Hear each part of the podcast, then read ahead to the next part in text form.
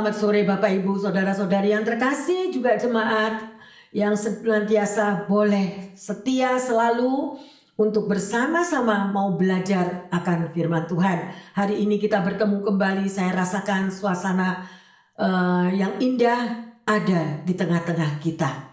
Ya, mari kita satu dalam doa. Bapa dalam surga, kami bersyukur. Kami masih mau tetap setia untuk boleh belajar dan mengerti akan firman-Mu. Urapi hambamu dan juga pendengar di mana pun mereka berada. Kami percaya Tuhan bahwa di dalam firman yang akan kau sampaikan bagi kami. Hidup kami akan diperbarui setiap hari. Hidup kami lebih dikuatkan. Hidup kami lebih di Tuhan diteguhkan. Terutama bagi yang letih lesu dan yang berbeban berat. Karena engkaulah Yesus, Sang Juru Selamat yang senantiasa mengenal dan mengetahui lebih dari apa yang kami mau tahu sendiri. Bapak terima kasih, beracaralah di tengah-tengah umatmu. Roh Kudus, inilah waktumu. Bukakan semuanya. Apa yang menjadi kehendakmu bagi kami semua. Di dalam nama Tuhan Yesus. Hamba berdoa. Haleluya. Yang percaya dan siap untuk belajar kembali firman Tuhan mengatakan, Amin, amin, amin, amin. Bapak, ibu, saudara-saudari yang terkasih, tahukah kita bahwa kehidupan yang saudara dan saya jalani itu sebenarnya adalah sekumpulan pilihan dan keputusan yang harus kita ambil setiap hari. Ya, jadi kita harus memilih dan memutuskan apa yang harus kita mau um, ambil atau kita mau menjalani atau kita mau memutuskan sesuatu ya. Bahkan saat kita tidak memilih atau tidak memutuskan sesuatu, sebenarnya kita itu sudah memilih dan memutuskan. Ya. Karena kehidupan ini adalah suatu pilihan dan kita harus bertanggung jawab atas pilihan kita keputusan apa yang kita ambil itu adalah uh, uh, kita harus mempertanggungjawabkan ya jadi kebiasaan yang kita lakukan setiap hari itu menyatakan dari keberadaan kita hari ini dan juga pada waktu yang akan datang. Jadi kita harus tahu konsekuensi apa yang kita mau lakukan. Jangan sampai kita ini menjadi salah pilih atau salah jalan ya yang terkasih. Ada orang yang mengatakan hidup itu harus seimbang antara jasmani dan rohani. Itu harus seimbang. Tapi saya mau katakan tidak bisa. Kita harus pilih salah satu. Ya. Kalau manusia rohani kita diperbaharui, maka kita akan hidup baru di dalam Tuhan Yesus. Nah, semuanya tergantung daripada manusia rohani kita ada perubahan yang terlihat. Kalau hidup saudara dan saya sudah diperbaharui, ya. Contohnya, suami istri yang biasanya kalau berantem mereka itu sudah sumpah serapah kebun binatang sedemikian rupa. Kata-kata yang kotor-kotor itu keluar semua. Sekarang setelah mereka diperbaharui dan mereka mengambil satu keputusan yang benar untuk mengikut Yesus, maka manusia rohnya akan diperbaharui kalau mereka memiliki hubungan pribadi dengan Tuhan. Manusia rohaninya diperbaharui, memang tidak langsung sempurna, tapi langkah demi langkah mereka akan diperbaharui. Manusia rohaninya sedemikian rupa, ya. Jadi sedemikian rupa kehidupan anak-anak Tuhan yang mau hidupnya diperbaharui setelah menerima Yesus. Ya tetapi itu tidak semuanya. Tidak semua anak Tuhan ya hidupnya sudah diperbaharui bahkan yang sudah dibaptis sekalipun sudah mengikuti Yesus sudah aktif apa pun mereka bisa melarikan diri daripada Tuhan. Dan itulah proses kehidupan kita tidak perlu menghakimi, tetapi kita koreksi diri kita masing-masing. Siapakah diriku? Apakah aku ini sudah benar di hadapan Tuhan?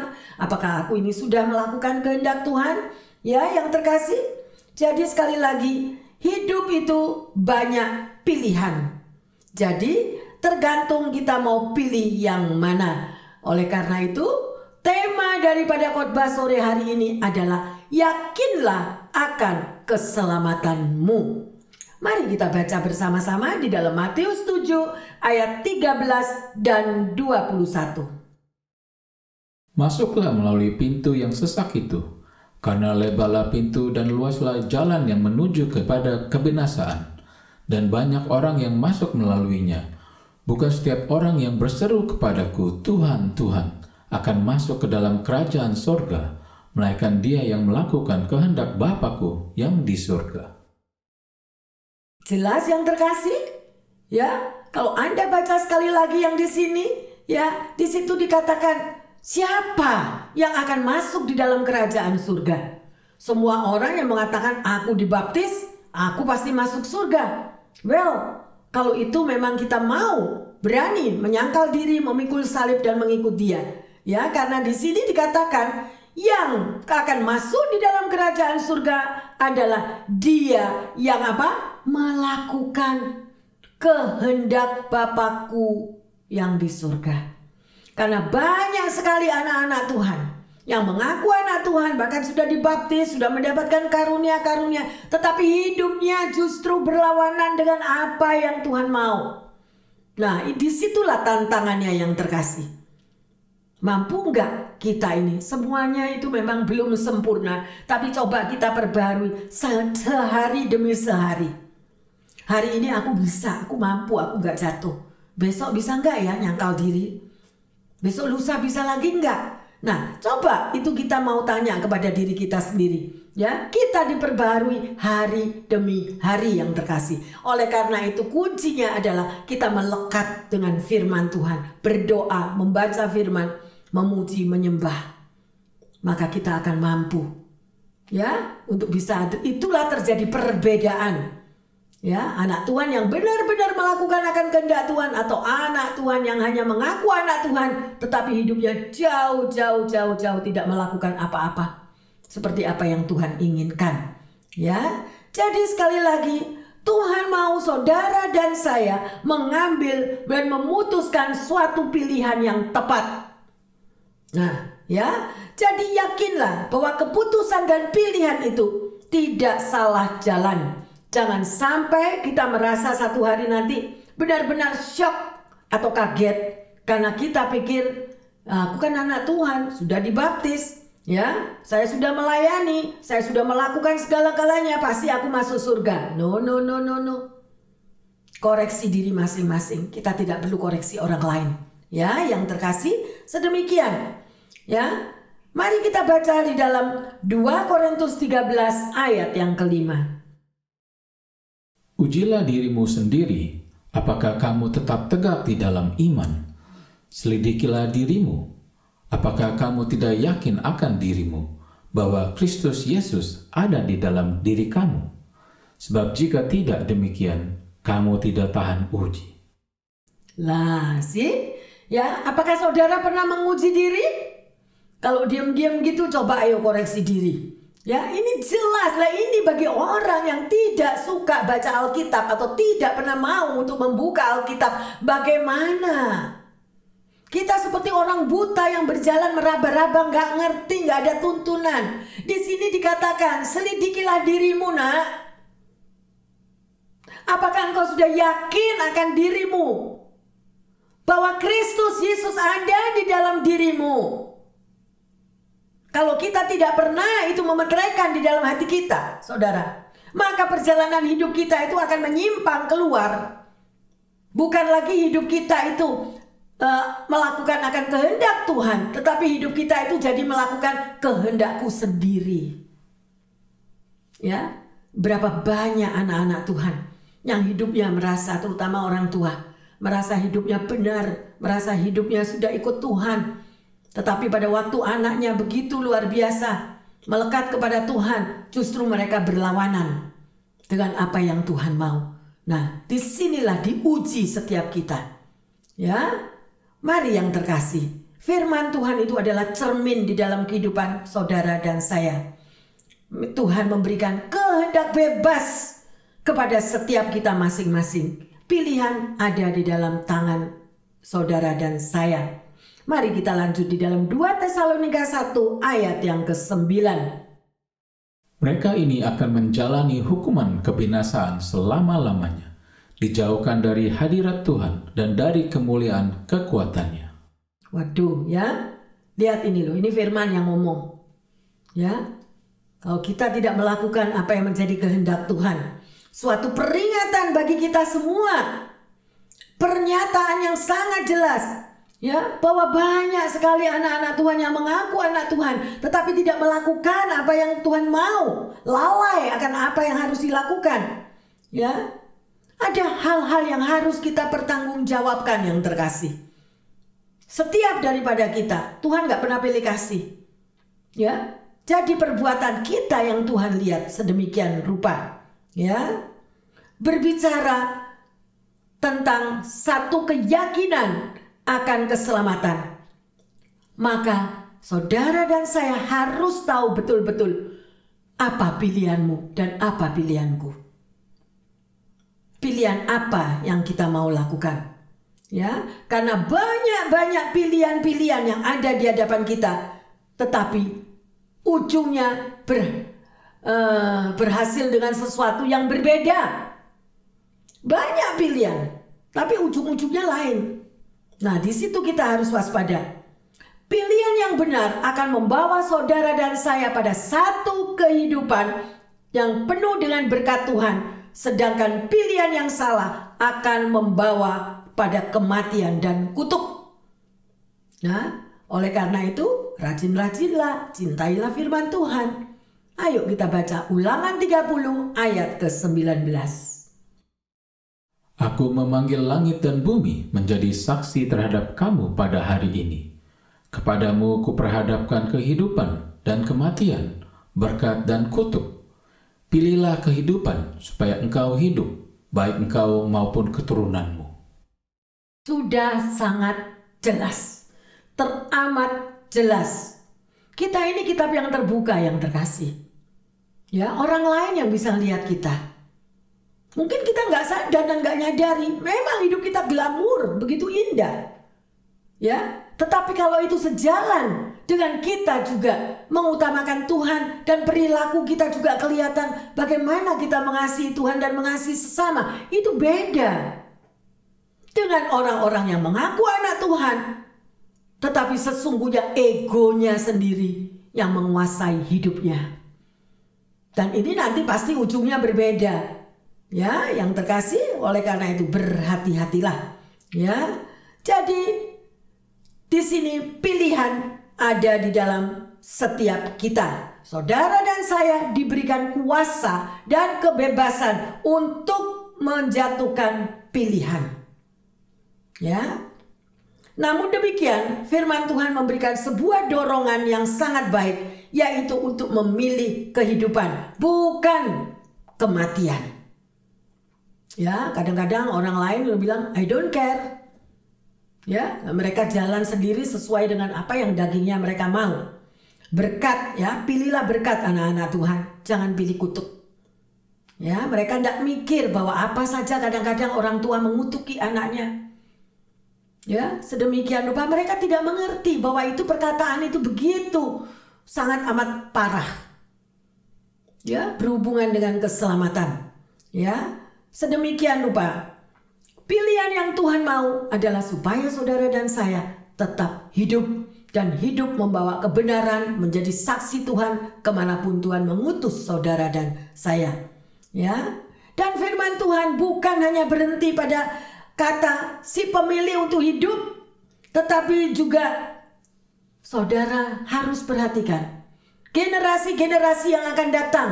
Bagaimana kalau orang tua yang egois itu mendidik anak-anaknya? Apakah anak-anaknya itu nanti juga dengan sampel yang dari orang tua itu akan mendidik anak-anaknya lagi? Nah, oleh karena itu masih ada waktu. Berbaliklah. Bacalah firman Tuhan, lakukanlah firman Tuhan. Karena waktu ini waktu yang sangat amat terbatas. Ya, seolah-olah kita itu direbut dari angkara murka dunia. Saya percaya kalau sampai Yesus melawat tadi seperti itu, dia sudah tahu ujung-ujungnya ini bakal ada apa. Makanya sudah dikasih tahu duluan. Saudara dan saya direbut dari angkara murka dunia untuk diselamatkan. Ya, yang terkasih, luar biasa Tuhan mengasihi kita semuanya.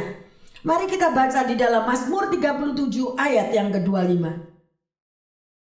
Dahulu aku muda, sekarang telah menjadi tua, tetapi tidak pernah kulihat orang benar ditinggalkan atau anak cucunya meminta-minta roti. Luar biasa, ya di sini tertulis, ya. Bukankah saudara dan saya menjadi orang benar itu juga suatu pilihan? Ya, untuk kita hidup benar atau kita hidup tidak benar itu satu pilihan. Makanya hanya yang Tuhan yang tahu persis. Kita tidak perlu membela diri. Aku ah orang benar. Aku anak Tuhan. Aku pasti benar hidupnya. Yang tahu itu antara kita sendiri dengan Tuhan. Mata Tuhan setiap hari tertuju kepada setiap kita. Ya, dan yang Tuhan mau orang benar. Dan jadilah kita ini orang benar. Karena di situ Berkatnya bukan cuma ada pada kita, tetapi juga bagi anak cucu kita. Ya, dan itu benar-benar sekali lagi saya mau ulangi, menjadi orang benar adalah suatu pilihan.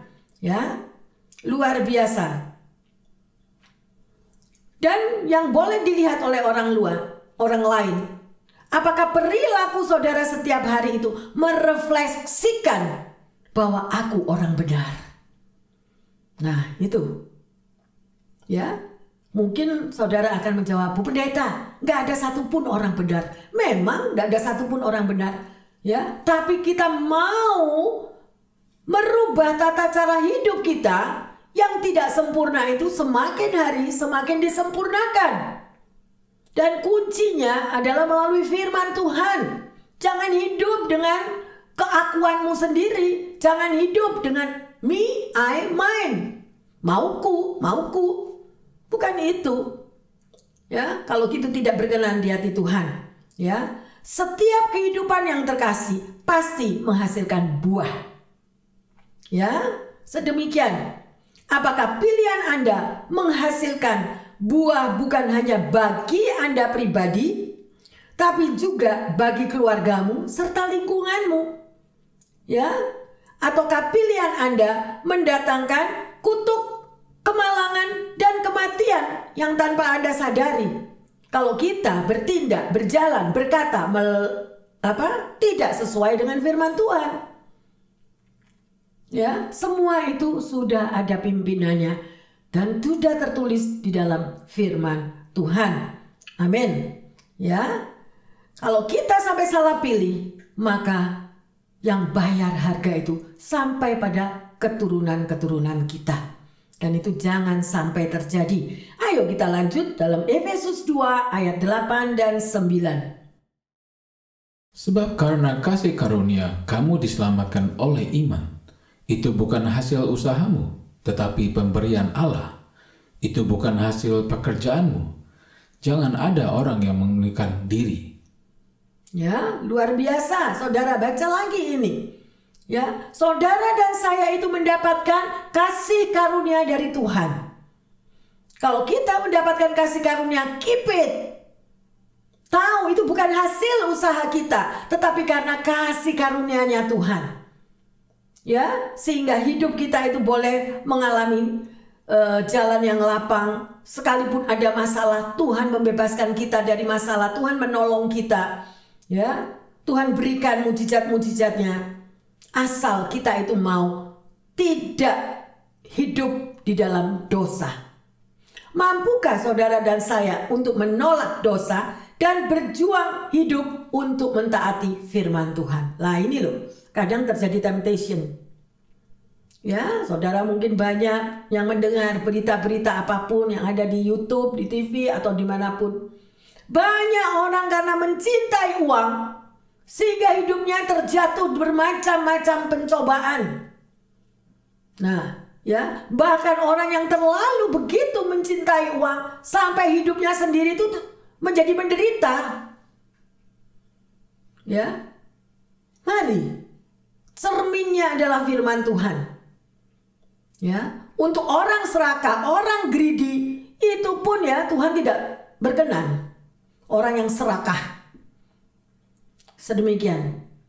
Hiduplah berpadan pada firman Tuhan. Udah dikatakan, saudara berjuang ber, bekerja berat, bagus. Tetapi juga jangan engkau memperosokkan dirimu sampai pada hal-hal yang membuat kita sendiri menderita dan jatuh sakit. Karena itu bukan maunya Tuhan. Di dalam keberadaan masalah yang saudara dan saya hadapi, mungkin pekerjaan lagi menipis, mungkin keuangan lagi menipis, apa pun. Tapi kita tetap bisa mencerminkan kasih karunia Tuhan itu. Dan kita tetap bisa menikmati berkat-berkat yang luar biasa. Kenapa? Janjinya burung-burung bukan janji loh. Kita lihat kok setiap hari. Burung-burung di udara aja Tuhan pelihara dan mereka tetap makan, ya kan? Ya, lah kenapa kita ini loh? Sampai kita menghidup kita itu dibuat sengsara, stres, depres. Dan itu bukan daripada kehendak Tuhan. Yang luar biasa ini loh pikiran ini loh. Kalau orang itu udah dipermak pikirannya sedemikian rupa ya. Hidupnya itu Tuhan kasih bahagia nggak bisa bahagia. Karena tidak bisa menikmati hidup Bukan kita tuh mau hidup royal, bukan kita itu mau hidup glamor, bukan. Tapi nikmatilah apa yang setiap hari Tuhan berkati di dalam hidup kita. Memang kita harus pandai-pandai, tetapi bukan untuk greedy, bukan untuk serakah. Tetap ada mengucap syukur. Maka kita akan menikmati seperti berkat air yang mengalir. Setiap hari kita nikmati berkat-berkatnya yang luar biasa alami. Sekali lagi saya katakan. Kalau saudara dan saya tidak mengalami penyertaan Tuhan, tidak mengalami berkat-berkat yang saudara dan saya terima, itu adalah kasih karunia. Hidup kita dalam pressure, hidup kita dalam tekanan. Tidak sakit jadi sakit. Tekanan, heart attack, jantung. Karena apa? Seperti tikus mati dalam lumbung padi. Nah, banyak itu yang saya temui sedemikian rupa. Apakah itu salahnya Tuhan? No. Ya, hidup harus dinikmati yang terkasih. Bukan royal, tetapi juga bukan serakah. Ada amin? Haleluya. Ya. Ada seorang yang bernama Wanda Johnson seorang ibu tunggal dengan lima anak sedang dalam perjalanan ke tempat penggadaian. Ia berharap di sana ia akan mendapat pinjaman 60 dolar atas TV yang dia miliki. Ya, karena dia nggak bisa makan lagi, jadi TV-nya digadein. Ya, kemudian terjadilah sesuatu yang sangat aneh. Sewaktu ada truk berjalan di hadapannya dia, ya, penuh dengan eh, barang-barang uh, yang dimuat, tiba-tiba ada sebuah kantong yang terjatuh di depan daripada ibu yang mau menyeberang ini. Dan Wanda berhenti serta memungut kantong itu yang nyatanya adalah isinya uang. Ya. Dan dia menghitung daripada jumlah uang itu adalah 160 ribu dolar. Pertentangan batin berkecamuk dalam jiwanya. Ia dapat menggunakan uang tersebut untuk melunasi semua hutang-hutangnya. Ya, dan memenuhi semua kebutuhan dari anak-anaknya. Tetapi uang itu bukan miliknya. Setelah empat jam bergumul dengan hebat, dengan keyakinan moralnya, Wanda menelepon polisi dan mengembalikan uang tersebut. Kesadarannya untuk melakukan hal yang benar menang atas pencobaan untuk mengambil sesuatu yang bukan miliknya. Ya, seberapa kuatkah tabiat dan moral kehidupan kita? Apakah tabiat daripada kehidupan kita akan hilang saat kita dihadapkan pada kesempatan yang sangat menggoda untuk melakukan sesuatu yang tidak benar. Ya. Sedemikian rupa saudara, temptation atau pencobaan selalu ada di dalam kehidupan saudara dan saya. Dan di sinilah iman seorang anak Tuhan diuji. Ya, kalau kita berani melakukan, menyangkal diri, memikul salib padahal dia sendiri dalam keadaan tidak ada. Tapi dia menang atas pencobaan tersebut. Dan akhirnya Ibu Wanda ini mendapatkan hadiah daripada si pemilik daripada uh, truk itu diberkati sehingga semuanya tertutupi hutangnya dan juga untuk kehidupan mendatang di dalam uh, untuk keuangan diperlukan bagi anak-anaknya. Cara Tuhan itu menguji setiap kita. Jadi jangan harap Bapak Ibu Saudara-saudari yang terkasih ikut Tuhan semuanya mulus. Gak ada. Ikut Tuhan masih ada lembah-lembah yang harus kita jalani. Lembah-lembah air mata yang harus kita jalani padang gurun. Bahkan berjalan di dalam api. Kalau Anda baca, sekali lagi saya katakan gak bosen-bosen orang yang gak pernah baca firman Tuhan gak tahu kebenaran berkat-berkat Tuhan. Yesaya 43 kalau engkau berjalan melalui air, kalau engkau berjalan melalui api, Tuhan ada. Tuhan bersamamu yang terkasih. Ayo, hidup ini semakin singkat. Apalagi yang saudara mau kejar. Selagi ada waktu masih mau uh, glamur di dalam kehidupan ini,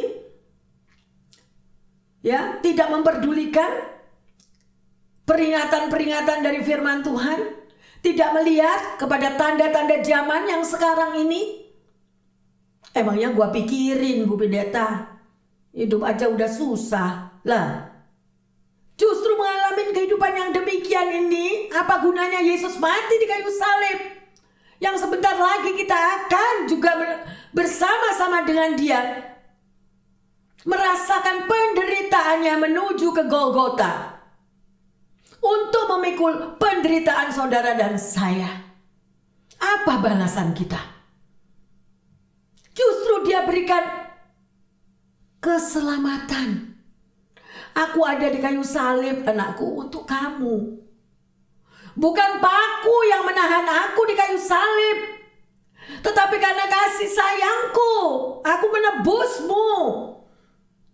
Supaya engkau selamat dan aku sudah menyediakan tempatmu di surga bersama aku. Tapi kita nggak mau. Kita bebal. Kita mengikuti jalan kita sendiri yang nikmat. Padahal rumah kita tuh nggak di sini loh. Sadar nggak anak-anak Tuhan? Anda bekerja susah payah. Benar, it's okay. Memang hidup harus bekerja. Kalau tidak bekerja, Disuruh belajar dari semut itu loh. Bagi mereka yang malas-malas. Ya, ayo yang terkasih. Berpadanlah pada firman Tuhan. Firman Tuhan itulah yang mendidik hidupmu dan hidupku. Firman Tuhanlah yang akan membimbing kita supaya kita tidak berjalan ke kiri dan ke kanan, salah jalan. Semuanya sudah tertulis. Keselamatan hanya ada di dalam nama Tuhan Yesus. Tidak ada nama yang lain. Ada amin, haleluya. Luar biasa. Ya, sedemikian rupa. Ibu Wanda tadi menang atas pencobaan tadi. Ya, sedemikian juga Yesus. Dia juga dicobai yang terkasih. Iblis datang kepadanya untuk mencobai pada waktu Yesus selesai berpuasa 40 hari. Ya, tetapi Yesus juga menang dalam pencobaannya. Ya, sedemikian rupa bahkan pada waktu Yesus sampai di kayu salib masih diejek, diludai dikatakan, kalau engkau benar-benar anak Allah, kalau engkau benar-benar Mesias, turunlah. Bayangin. Saudara aja kalau digosip orang sakit kan? Nah Yesus sampai pada akhirnya membayar untuk keselamatan saudara dan saya. Apa balasan kita? Ayo koreksi diri. Ya, sedemikian rupa. Berdirilah yang berani mengaku dan berani dibaptis menjadi anak Tuhan. berdirilah teguh sehingga kita tidak jatuh di dalam pencobaan. Ya, sedemikian rupa. Karena pada waktu kita bertemu muka dengan muka dengan Tuhan, Dia akan menyambut saudara dan saya. Ya, bahwa Dia adalah hambanya, bahwa kita, sorry, bahwa kita adalah hamba yang setia sampai akhir. Ya, sedemikian rupa. Ya, jadi jangan tinggalkan Tuhan. Kalau kita tinggalkan Tuhan, kita rugi sendiri. Suatu hari, Billy Graham bercerita, Albert Einstein pergi naik kereta api dan kondektur yang memeriksa karcis dan tiket kereta api itu mendatangi dia dan berkata, Aku tahu bapak siapa kamu. Ya, nggak apa-apa, sudah nggak perlu tunjukin tiketnya. Ya, nggak perlu diperiksa. Ya, dan sambil dia berjalan terus ke depan dan dia menoleh kepada Albert Einstein ini tadi. Tetapi dia kaget si kondektur ini. Kenapa dia lihat Albert Einstein ini merangkak-rangkak di bawah? Ya, jadi ada sesuatu yang dia cari.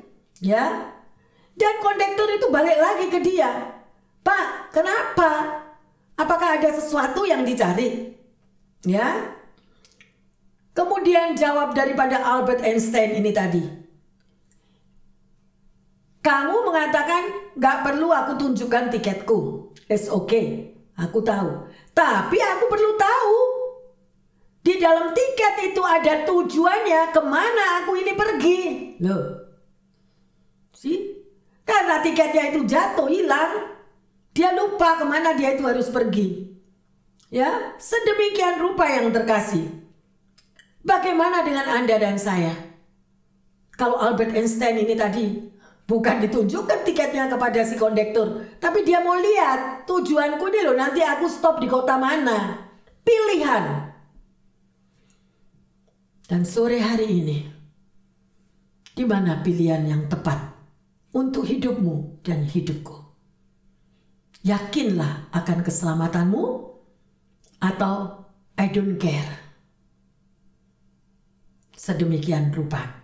Ya, yakinlah anda tahu ke mana hidupmu selanjutnya. Atau kita tidak tahu sama sekali. Nah itu yang parah. Kalau nggak ngerti apa-apa.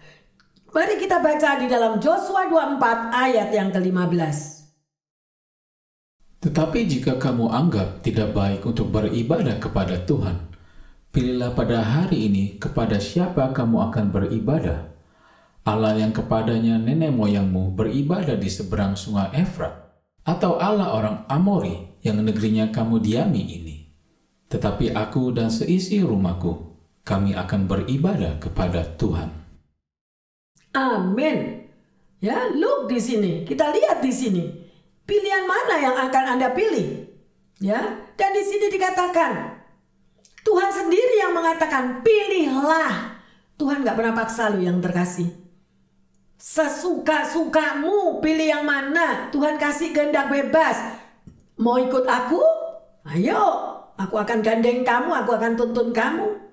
Mau enggak? Ya sesukamu. Tapi orang yang mengerti akan kehendak Tuhan dan orang yang selalu memiliki hubungan pribadi, manusia rohaninya selalu dikuatkan melalui doa, pujian, membaca firman Tuhan, dia akan memilih. Tetapi aku dan seisi rumahku kami akan beribadah kepada Tuhan.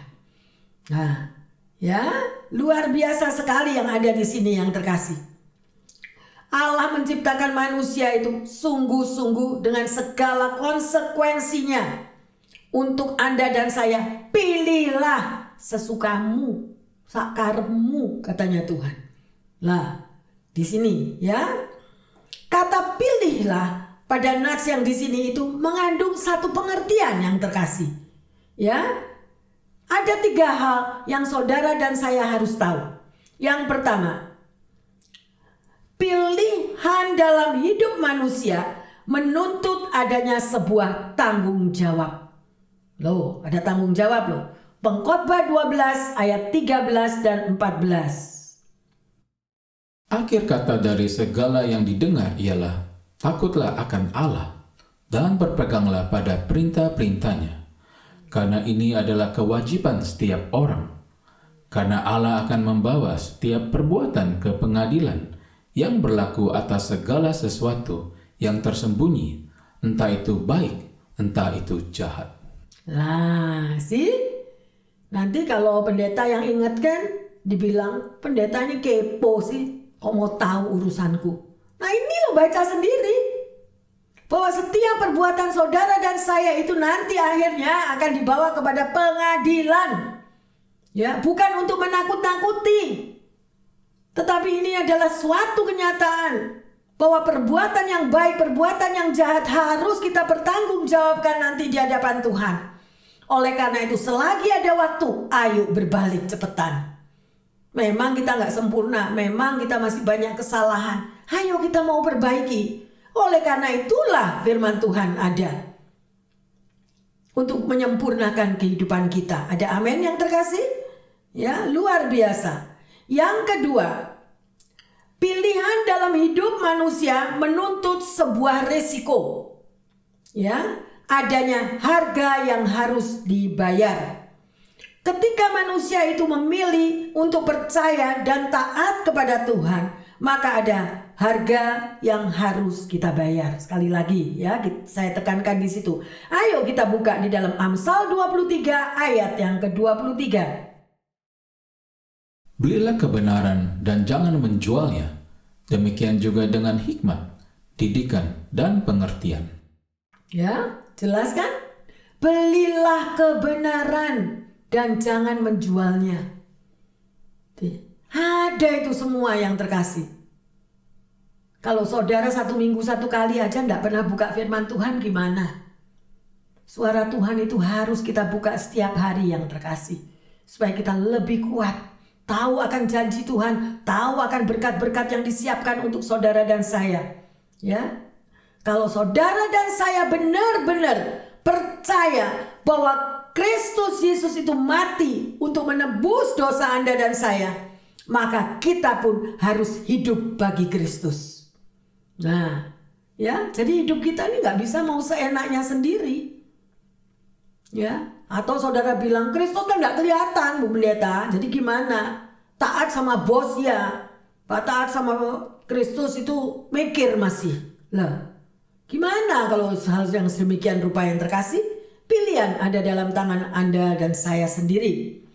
Hidup bagi Kristus adalah ketaatan kepada kehendaknya. Ketaatan penuh loh. Tidak ada taat separuh-separuh. Amin. Haleluya. Ya, barang siapa menjadi milik Kristus Yesus, ia telah menyalibkan dagingnya. Nah ini loh manusia daging ini ya yang terkasih. Ya, dengan segala hawa nafsu kita, dengan segala keangkuhan hidup kita itu ada saudara baca sendiri di Galatia 24 saya nggak nggak baca di sini. Ya sedemikian rupa. Kalau saudara dan saya mengatakan aku kan anak Tuhan aku juga hidup di dalam dia. Ya toh? Makanya kita lebih lagi berani ngomong kayak gitu. Kita harus hidup seperti Kristus. Kalau kita ngaku bahwa kita ini milik Tuhan sudah atau belum kita ini hidup seperti Kristus Ya, harus dipelajari firman Tuhan itu. Yang ketiga, pilihan dalam hidup manusia menuntut sebuah konsekuensi ya, karena Allah memberikan pilihan kepada manusia. Barang siapa percaya bahwa dia memperoleh uh, hidup yang kekal. Tapi siapa yang tidak percaya, ya, yang saudara tahu di situ dikatakan pasti akan binasa itu ada di dalam Yohanes 3 ayat 16 baca sendiri di rumah ya. Siapa yang meremehkan firman lagi ia juga akan menanggung akibatnya. Di mana Bu Pendeta firmannya? Baca di Amsal 13 ayat 13 loh semuanya itu ada ditulisi. Rambu-rambu di dalam kita mengikut Yesus. Rambu-rambu di dalam kita mengiring Yesus itu sudah ada. Makanya rugi kalau nggak mau baca firman Ya, haleluya. Ya. Ambillah keputusan dan pilihan yang benar yang terkasih. Supaya kita tidak tersesat di jalan. dan menyesal di kemudian hari. Sedemikian rupa. Ya. Bapak Ibu saudara-saudari yang terkasih, di dalam kita menjalani hidup, mungkin kita pernah mengalami dalam satu proses kekacauan hidup. Kita mempunyai masalah yang besar atau kita memiliki hal sesuatu yang Tuhan belum menjawabnya ya, tantangan kebimbangan terjadi sedemikian rupa. Ya, tetapi hari ini kita belajar, yakinlah akan keselamatanmu. Ya, pertanyaannya, bagaimana Anda menentukan pilihan dalam hidup Anda selama ini? Hmm, udah milih yang benar belum? Ayo koreksi diri.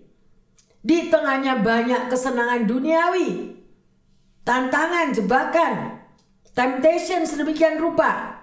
Pilihan yang mana yang Anda mau ambil? Di dalam kita lagi bimbang ini. Bu Pendeta gimana saya bingung. Saya bimbang, saya bingung untuk memilih. Yang ini bagus, yang itu bagus. Hmm. Ya, semuanya berpadan pada firman Tuhan.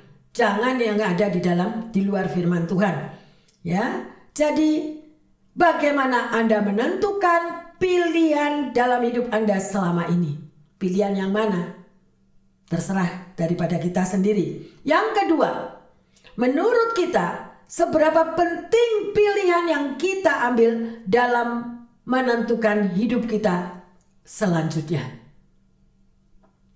Ya, saya ulangi, menurut pendapat saudara dan saya, seberapa pentingnya pilihan yang kita ambil dalam mendapatkan, dalam menentukan hidup kita ke depan.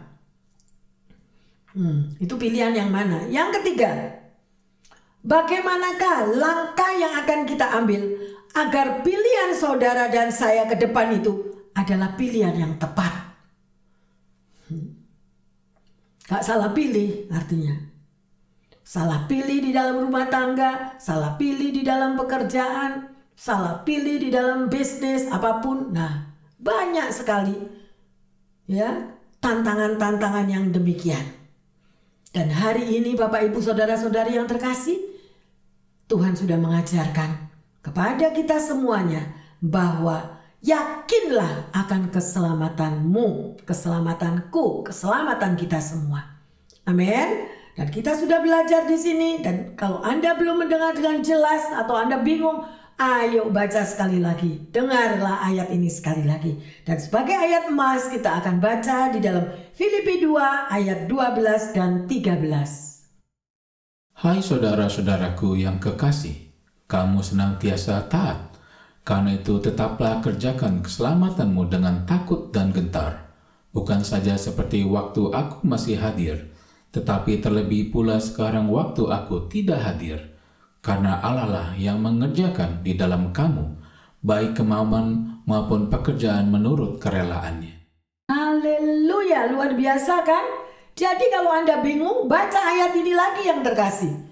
Karena pada ayat 13 dikatakan, karena Allah lah yang mengerjakan di dalam kamu, di dalam aku. Baik kemauan maupun pekerjaan menurut kerelaannya. Tapi ada poinnya di sini. Bagaimana supaya Allah yang mengerjakan di dalam kita? Gimana? Kalau Anda nggak pernah punya hubungan pribadi, kalau kita nggak pernah mau berdoa, kalau kita manusia rohaninya tidak selalu diberi makan, kita tidak akan mengetahui hal ini. Karena bukan maunya Tuhan yang akan saudara lakukan nanti, tapi mauku. Tetapi kita berani ngomong, aku dapat dari Tuhan kok. Aku dapat dari Tuhan, Tuhan bicara sama aku begini. Semuanya harus diuji. Kalau Anda mendapatkan suara, kalau Anda mendapatkan something in your heart atau apa pun, nomor satu, hati kita harus netral. Betul-betul kita surrender. Dan biarlah Tuhan yang bekerja. Biarlah maunya Tuhan bukan mauku. Tapi kalau kita sudah condong kepada mauku, maka pilihan itu akan salah. Dan nanti kalau mengakibatkan hal-hal yang buruk, loh tadi Tuhan bicaranya begini. Oh no no no no no. Dan itu harus diuji. Dari buah-buahnya kamu akan tahu. Kalau itu memang benar suara Tuhan, buahnya juga akan tepat. Dan itu betul-betul terjadi. Akurat. Tetapi kalau emosi kita sudah ikut campur, nah ya kadang-kadang jadi lupa. Sekalipun Tuhan berbicara misalnya, di sini saya mau tambahkan sedikit. Sekalipun Tuhan berbicara, kamu pergi ke A. Ya, tetapi kitanya sendiri sudah tidak suka pergi ke A. Terus suara Tuhan tadi yang bilang ke A tadi bilang, oh enggak enggak Tuhan enggak, enggak bilang itu uh, pergi ke A, Tuhan bilang pergi ke yang lain. Hati-hati. Ya, karena apa? Karena emosi kita ikut campur, mauku yang ada. Jadi Tuhan dibelokkan yang terkasih. Berapa banyak itu? Hati-hati.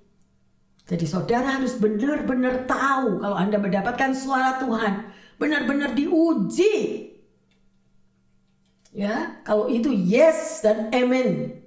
Itu saudara tahu dan itu betul-betul akurat. Ada amin yang terkasih? Ayo semakin melekat kepada Tuhan, maka kita akan menerima buah-buah kebenarannya. Haleluya. Terima kasih Bapa dalam surga. Engkau sudah mengajarkan kepada kami dan mengingatkan kepada setiap anak-anakmu bahwa yakinlah akan keselamatanmu. Bapa dalam surga, kami mau Engkau sudah bukakan Tuhan, Engkau sudah ajarkan sehingga kami lebih jelas dan lebih mengerti Tuhan untuk suatu pilihan yang benar yang akan kami tempuh, bukan satu pilihan yang salah. Bukan satu pilihan yang menyenangkan akan kedagingan kami, tetapi benar-benar satu pilihan yang menurut akan kehendakmu. Karena kami tidak mau Tuhan untuk menerima satu kutuk, tetapi kami mau adalah berkat yang kau sudah siapkan bagi setiap umatmu. Terima kasih Tuhan. Karena rancanganmu adalah yang luar biasa kepada setiap kami. Rencanamu indah dan luar biasa Tuhan. Sehingga kami mampu mengerti dengan firman yang sudah kau taburkan. Pilihan itu jelas, teramat-amat jelas kami mau pilih yang benar Tuhan. Kami mau pilih yang sesuai dengan kehendakmu Bapak. Sehingga kami bisa melihat perkara-perkara ajaib yang kau akan berikan di dalam setiap kehidupan anak-anakmu. Memang hidup ini tidak mudah Tuhan. Penuh tantangan, penuh persoalan, dan penuh banyak pilihan. Tetapi biarlah kuasa roh kudusmu mengurapi setiap anak-anakmu di mana pun pendengar yang setia ini berada agar kami tidak salah pilih. Terima kasih Bapak. Hamba berdoa Tuhan. Mungkin saat ini ada anak-anakmu Tuhan. Yang lagi mengalami keraguan-raguan Tuhan. Yang mengalami kebimbangan. Juga mereka yang lagi mengalami sakit penyakit. Atau persoalan di dalam rumah tangga, keuangan. Dan hubungan di tengah keluarga. Kami bawa semua di dalam tanganmu. Kami percaya Tuhan kalau kami berdoa, kami memanggil dan menyebut akan nama Yesus. Dan kami bersandar sepenuhnya kepada Engkau Bapa. Engkau tetap akan memberikan kekuatan yang baru. Karena mujizatmu tetap ada dahulu sekarang sampai selama-lamanya. Yang sakit pun dapat engkau sembuhkan ya Bapa. Yang lemah engkau kuatkan imannya. Yang mengalami tantangan di dalam masalah ekonomi dan pekerjaan Engkau berikan Tuhan terobosan yang luar biasa. Bahkan kau berikan kedamaian untuk mereka tidak takut. Karena burung-burung di udara Tuhan kau tetap pelihara. Demikian juga kami semua umatmu adalah biji matamu. Terima kasih Bapa dalam surga. Sekali lagi ampuni salah dosa kami, ampuni kekurangan kami. Bapa, terima kasih untuk firman yang luar biasa kami mau memilih pilihan yang benar sehingga kami yakin akan keselamatan kami ke depan. Yaitu bersama dengan Engkau ya Bapa. Hidup kami dibenarkan kalau kami mentaati apa yang menjadi kehendakmu. Terima kasih Bapa dalam surga. Di dalam nama Tuhan Yesus, hamba berdoa dan mengucap syukur. Haleluya. Yang percaya dan sudah menerima satu pemikiran dan penghiburan serta kekuatan yang baru mengatakan amin, amin, amin. Haleluya. Bapak Ibu Saudara terkasih, semua pilihan sangat menentukan kehidupan saudara dan saya. Ya, jadi berhati-hatilah memilih. Berlandaskanlah di atas firman Tuhan. Yakinlah bahwa kita pasti tahu bahwa pilihan yang kita ambil itu adalah pilihan yang benar. Tuhan Yesus memberkati semuanya. Amin. Amin. Amin.